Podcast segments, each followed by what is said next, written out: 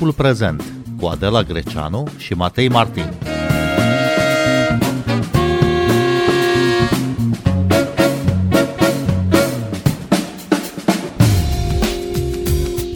Ministra Educației, Ligia Deca, a prezentat noua variantă a proiectului legilor educației, variantă lansată în dezbatere publică pentru 10 zile. Ce s-a schimbat în acest proiect? Bine v-am găsit, noi suntem Adela Greceanu și Matei Martin și invitata noastră este Dana Papadima, profesoară, directoarea unei școli private din București. Bună seara, bun venit la Radio România Cultural. Bună seara vouă! 10 zile pentru consultarea publică a proiectului legilor educației. E oare suficient timp?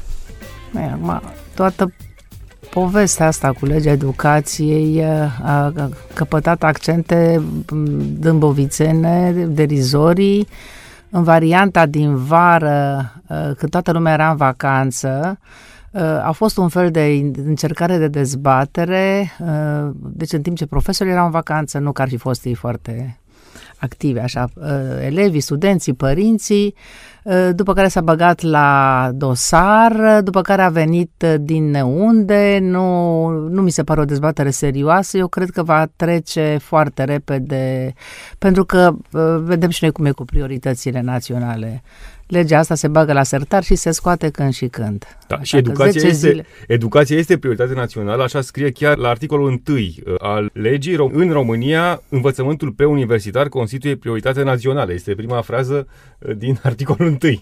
Nu mai putem cumpăra uh, lozinci de felul ăsta. De, chiar lumea e obosită și dezolată.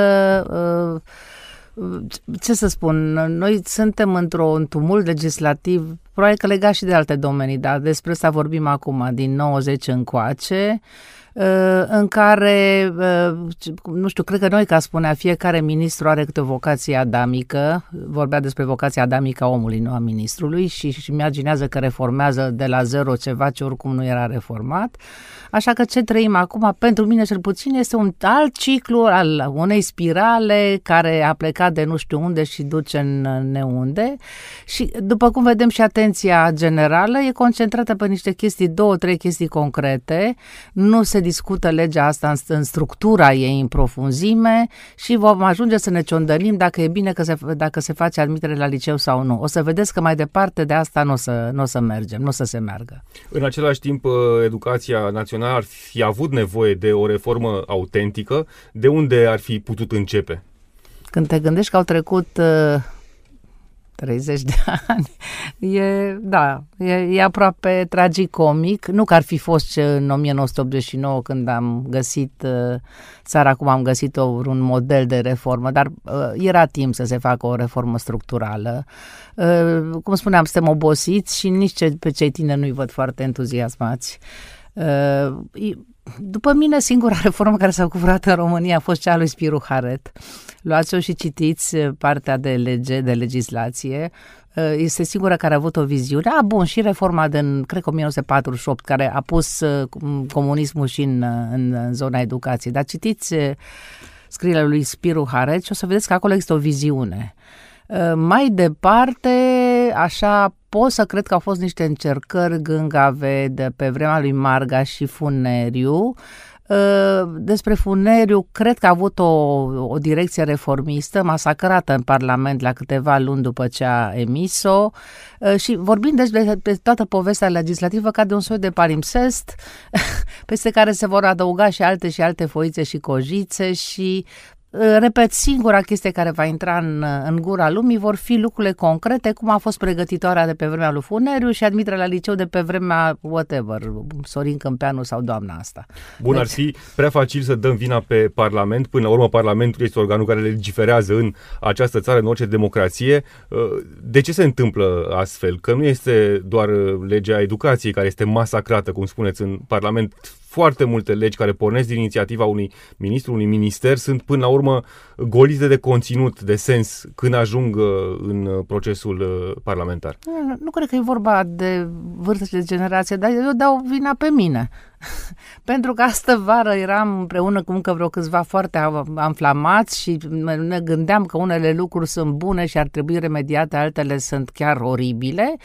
Și toată povestea asta s-a fâsâit, cum se fâsâie orice fel de lan ONG-stic.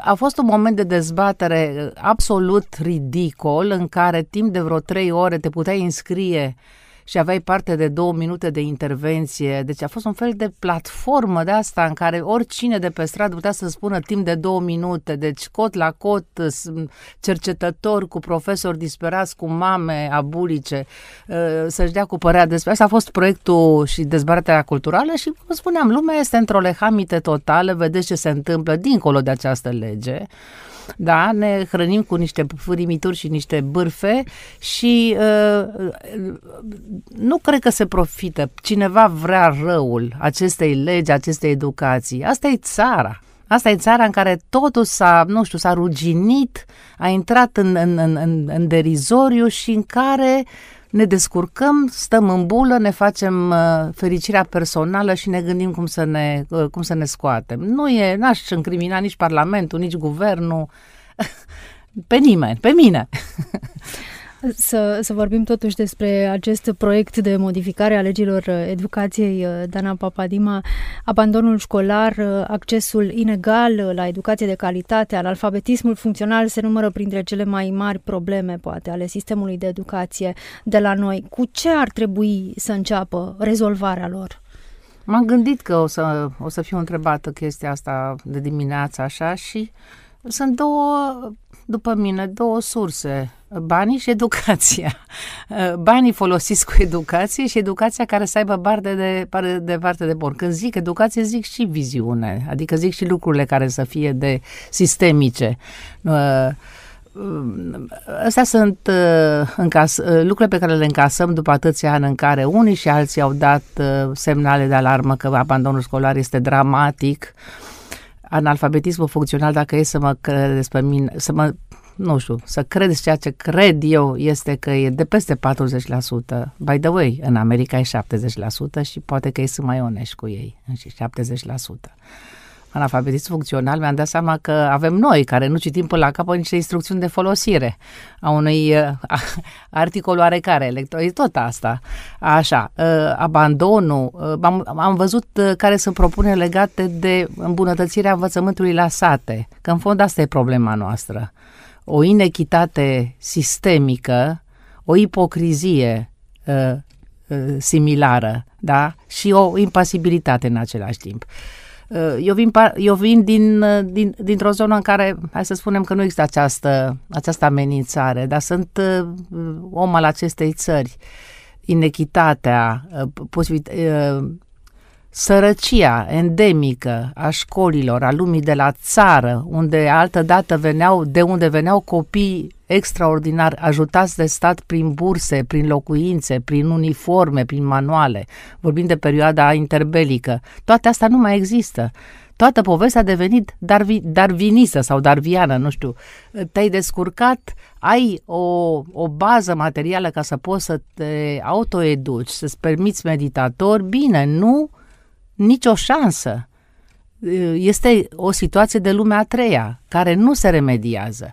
Vrem să, vi- să ținem profesorii la țară, cum vrem să-i ținem? Că doar nu să le facem un buletin obligatoriu, cum am avut eu când am fost repartizată.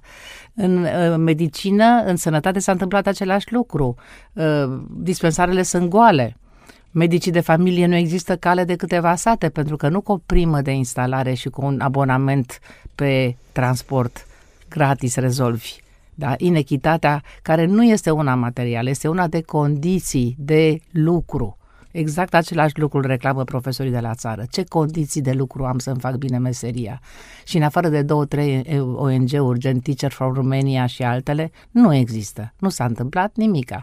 Și pro- proiectele grozave care au venit tot de la firul ierbii, cum este Merito, da, în care profesorii între ei au început să învețe de la alți profesori și să premieze și să recompenseze oameni excepționali care vin de la țară, din tot felul de teritorii dezavantajate. După mine, șansa în continuare este firul ierbii.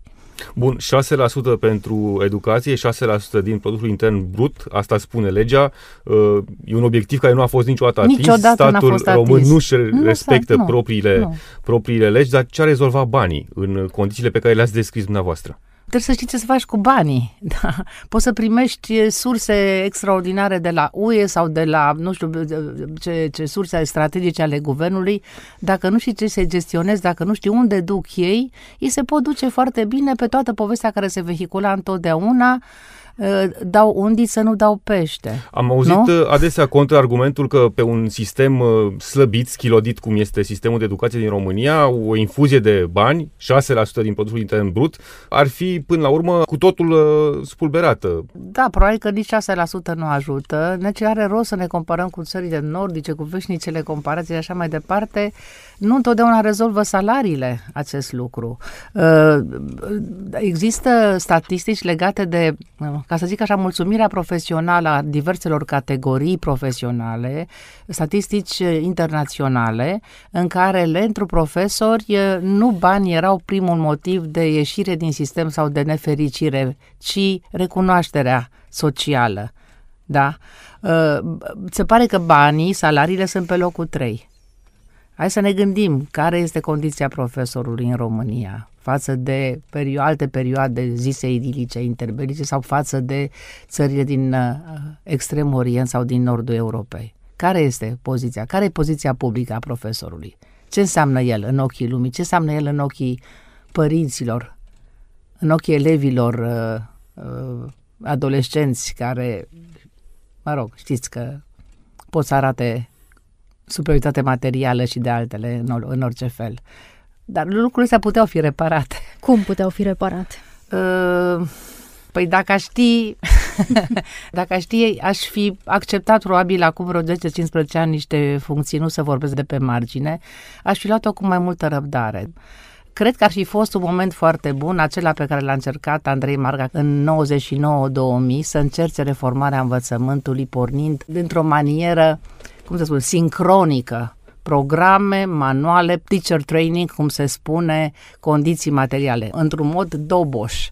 Da? Dacă venim cu o cârpeală de genul cum remediem, facem admitere la Sava, restul am compromis cu totul ideea de evaluare națională. Facem evaluare cu română și matematică pe media generală, nu mai contează restul materiilor, da? Gândiți-vă câte cârpituri de felul ăsta, da, altoim în sistem și unde ajungem. Asculți timpul prezent! Timpul prezent e un talk show zilnic despre politică, societate și cultură difuzat la Radio România Cultural. Ne puteți asculta pe Apple Podcasts, Google Podcasts, Castbox, Spotify și altele. Dacă în prima variantă a legilor educației, cea din vara anului trecut, se vorbea foarte mult despre excelență, acum apare ca obiectiv reducerea abandonului școlar. Și, între altele, prin uh, transport gratuit, burse sociale, rechizite școlare oferite celor aflați în risc de abandon școlar, programe de tipul școală după școală, dar care sunt, de fapt, cauzele abandonului școlar și în ce măsură aceste propuneri ar putea să le Tot ce am auzit enumerat aici de, de cum să spun, de bun augur, să dea Dumnezeu să se întâmple. Uh, cauzele au fost tot așa în timp, da? Gândiți-vă la uh, zeci de mii de familii în care părinții nu lucrează în România. Da? Sunt copii lăsați nesupravegheați, crescuți de bunici, mătuși și așa mai departe. Care e motivația acestor copii? Da? Care e motivația copiilor ăstora care, deci, mergând până la cazuri extreme, de genul nu am pantofi cu care să merg până la școală sau nu am bani de trei manuale sau nu am făcut doi ani în timpul pandemiei pentru că n-am avut un mobil la mine. Dar gândiți-vă la categoria asta de semi-mișloc. Care e motivația lor să facă școală? Ca să ajungă unde? În, în ce loc de muncă? Apropo de ce vorbeam, de, de, ne lăudăm foarte mult cu viziuni și cu mai știu eu ce Dumnezeu. Uh, și folosim aceleași clișee, competențe funcționale și mai știu eu ce Dumnezeu. S-a gândit cineva ce vrem cu copilul la 18 ani? Ce vrem? Adică spre ce să-l ducem? Spiru Hared vorbea despre o școală care să facă oameni de caracter. Atâta. Uh, învățământul din extremul Orient își dorește să aibă, să obțină la finalul sistemului, înainte de bac sau după bacalaureat, uh, un uh, profesionist, un om funcțional, ceea ce este o viziune. Unde, unde vrem să-i ducem pe copiii ăștia? toate chestiile astea se repercutează la nivelul uh, gliei, ca să zic așa, deruta și lipsa de viziune. An de an, olimpicii români știm că obțin medalii internaționale, ne bucurăm, ne lăudăm cu ei, însă rata analfabetismului funcțional este, cum spuneați, Dana Papadima, peste 40%, 43% după ultimele teste PISA. Cum de un sistem care produce vârfuri nu se ocupă și de ceilalți? De ce nu sunt mai mulți elevi în zona medie? Da, de, uh, aproape că nu mai pot să mai vorbesc despre olimpici sau admiterea la Lazar și Sava, Mihai Viteazu și George Coșbuc, pe de-o parte, și pe de altă parte restul poporului. Pentru că vorbim de sisteme paralele, paralele cu ceea ce se cheamă învățământul românesc. Absolut paralele. Uh, copiii care ajung să facă olimpiadă și să devină olimpici și să ajungă pe uh, marile universități ale lumii sunt pregătiți în mod paralel exact ca lotul de olimpici de sportivi. Da? Mai mult sau mai puțin legate de programele școlare, iau profesori speciali care sunt foarte motivați să o facă, da? Și vorbim de o lume care nu are nimic de a face cu ce vedem zi de zi în școala românească, pe de o parte, da? Asta este un lucru foarte adevărat. Liceele de elită, să dea Dumnezeu să fie cât mai multe, sunt stat în stat, ca dovadă că li s-a dat acest privilegiu de a organiza admiteri. N-au nimic de a face, a, și sunt foarte multe licee ca să zic așa, de elită în orașele de provincie, în orașele mici, nu e vorba numai de cele 15 din București ă, nu sunt relevante. E ca și cum aș vrea să fac testarea PISA pe copiii de la Lazar și să nu-mi pese de copii dintr-un cătun din Mehedinți. Da? Sau dintr-un cartier al Bucureștiului. Sau dintr-un cartier al Bucureștiului, uneori chiar în sectorul întâi. Da? Deci, pentru mine sunt chestii insulare care mai degrabă sunt o, uh, cum să spun, un pseudopod al, al sistemului decât să fie, uh, uh, sunt un efect, nu sunt o cauză. Sunt un efect, da, sunt uh, lumi paralele, da, uh, bule Uh, pe care le vânturăm când și când, când vrem să vorbim, când vrem să vorbim despre cât de buni suntem noi. Nu suntem buni, că am ajuns unde am ajuns. Nu suntem deloc buni. Dar și, ne descurcăm. Și ce efect va avea faptul că uh, liceele vor avea dreptul să organizeze concursul de admitere pentru 60% din, uh, din locuri? Uh, ați văzut că lumea e foarte împărțită aici. Și uh, am văzut că multe dintre asociațiile de părinți care erau vehemente legate de tot felul de lucruri care țin de egalitarism, egalitate de șanse, aici nu știu cum se face că aceste asociații de părinți sunt foarte ver- orale, foarte verbale, exact pe sistemul să se facă pentru noi, da? pentru liceele noastre și mai departe nu există. Mie mi se pare cam ciudat că odată ce am făcut o evaluare bună, rea, așa, o dinamităm printr-o altă evaluare. Eu n-am auzit în viața mea de o țară unde la interval de câteva zile să se facă încă un examen la nici 14 ani. Da? Cu alte cuvinte, uh, copilul dă evaluare națională, care nu e bună. Păi nu e bună, poate nu e bună. Da?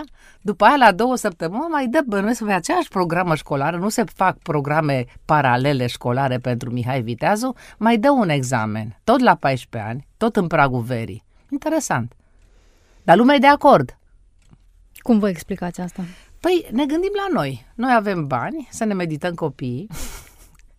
De foarte multe ori, o să, o să vedeți, deocamdată povestea asta de scandal ținut în fașă este la nivelul liceelor faimoase care și-au făcut șco- clasele 5-8 unde se dă admitere la sfârșitul clasei a patra.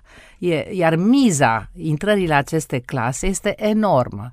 Se pare că copiii se meditează cu profesori din acele licee. Nu vreau să fiu uh, uh, mama umida. Da, tare mie că aceste admiteri da, vor fi mai de succes în momentul în care va fi un sistem de meditații uh, cu profesori care sunt calificați să admită copiii la acele licee. Poate n-am dreptate. Bun, dar poate sunt și alte legi uh, care ar reglementa uh, acest lucru. Adică, până la urmă, corupția e reglementată de altceva decât de legea educației. Uh, și? și care sunt consecințele? Astea sunt micile cârpele ale noastre, că nu vorbim de mare corupție. Ce, în fond, ce, ce înseamnă o meditație? Uh, evident că nu cred că, sper că nu e voie ca tu fiind profesor la un liceu să meditezi copii ca să intre la clasa 5 sau mai curând, mai, mai încolo la clasa Și 9. nu e nevoie ca legea educației să prevadă acest nu, lucru? Nu, nu, astea sunt lucruri care țin de codul penal. sau de alte reglementări, nu de legea educației. Legea educației în, în reluările pe care le-a avut, unele, mă rog, dovedește măcar conștientizarea unor foarte mari necazuri de sistem, de, sără, de, care înseamnă, pe mine asta mă termină, inegalitatea de șanse.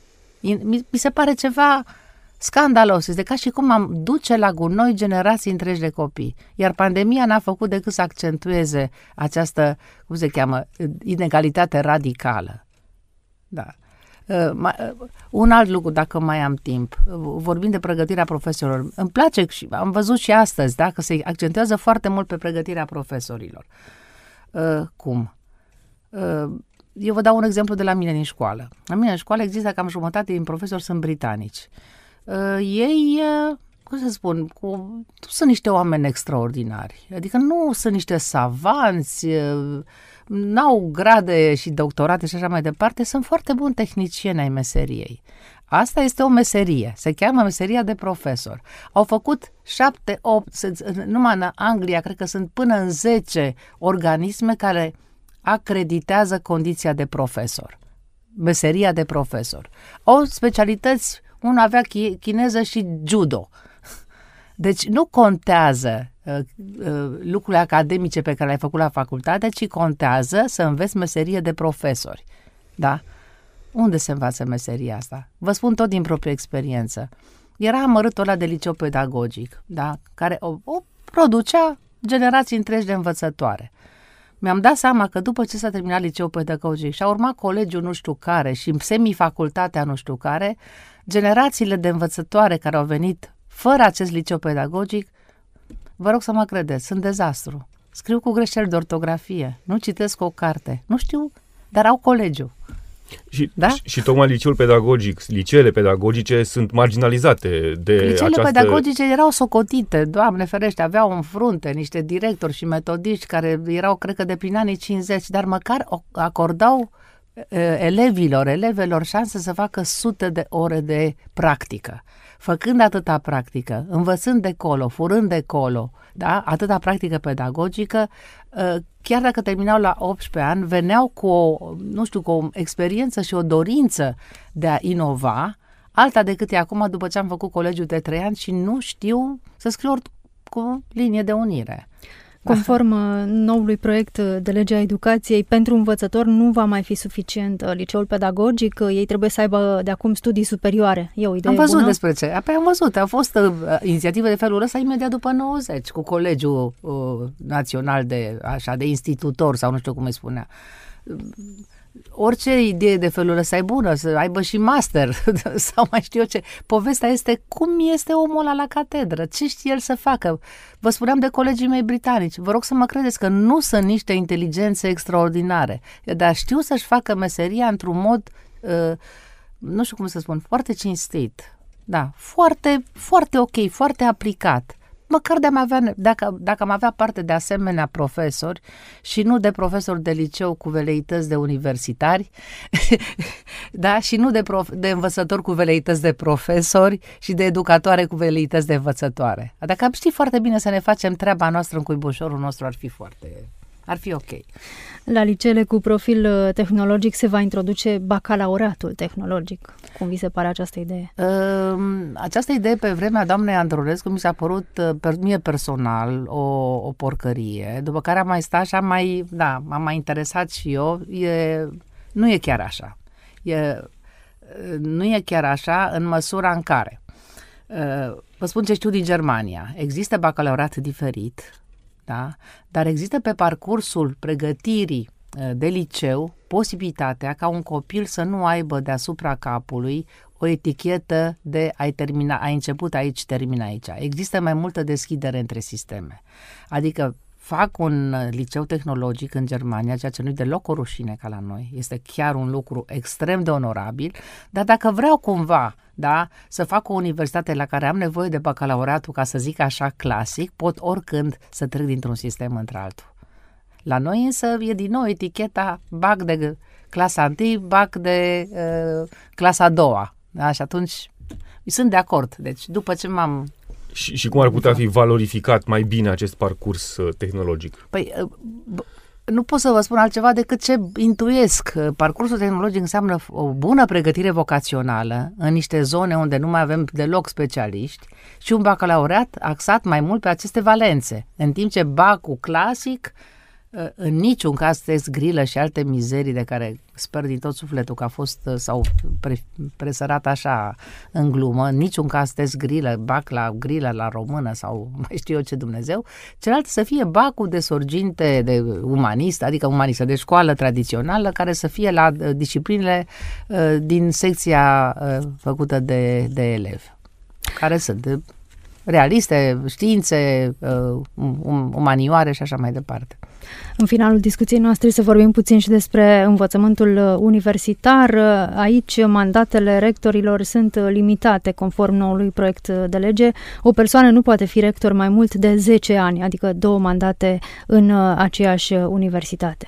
E limpede ce se întâmplă da, aici? Eu, ce știu eu de la Universitatea din București, că lucrul ăsta a fost prevăzut în Carta Universita, Universității și dezbătut, cu adevărat dezbătut câțiva ani până să se scrie această carte și că e prevăzut acolo. Dacă vorbim de autonomie universitară, până să vină legea și având totuși încredere în nu știu cum să spun, seriozitatea universității respective, pot să cred că e normal să nu acorzi mai mult de două mandate a unui rector. Dar știți că s-au făcut. Uh, s-au făcut, uh, de data chiar nu vă dau orașul, dar o să vă prindeți, încercări, nu încercări, rotații de tipul Putin-Medvedev, uh, în așa fel încât, deci exact pe tipul ăsta, în așa fel încât cineva din rectorat a continuat și a continuat domnia.